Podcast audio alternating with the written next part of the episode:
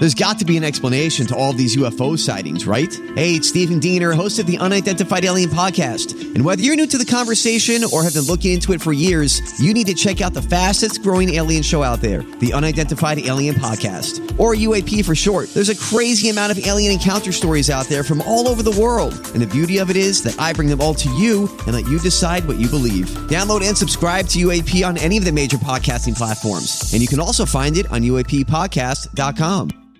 Hi, everybody. This is Adriana Trigiani. I'm the host of You Are What You Read. I have the privilege of interviewing luminaries of our times about the books that shaped them from childhood until now. We get everybody from Sarah Jessica Parker to Kristin Hannah, Mitch Albom, Susie Essman, Craig Ferguson, Rainn Wilson, Amor Towles, you name it, they come, they share. New episodes of You Are What You Read drop every Tuesday on Apple, Spotify, or any major streaming platform wherever you listen to your podcasts.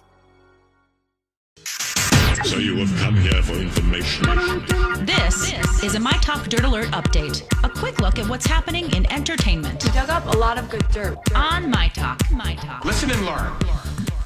Starbucks is having to change things up lately to keep in line with customer habits, and that means the closing of more stores in the next year. The company announced that it will be closing 100 and uh, U.S. stores and 100 Canadian locations in 2021. The locations will be in stores in what the company says are dense metro trade areas.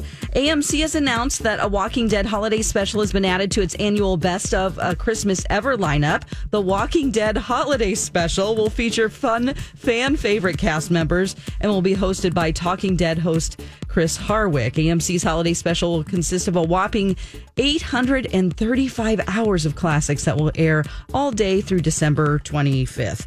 And the pandemic, it doesn't necessarily mean that you have to skip Thanksgiving dinner with your loved ones. That's what one expert says.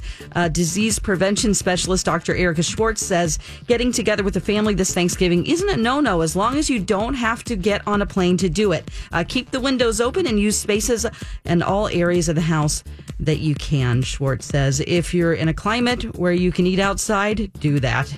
That's the latest dirt. You can find more on our app and mytalk1071.com. Greatest update ever. Dirt Alert updates at the top of every hour. Plus, get extended Dirt Alerts at 820, 1220, and 520. Keep me updated.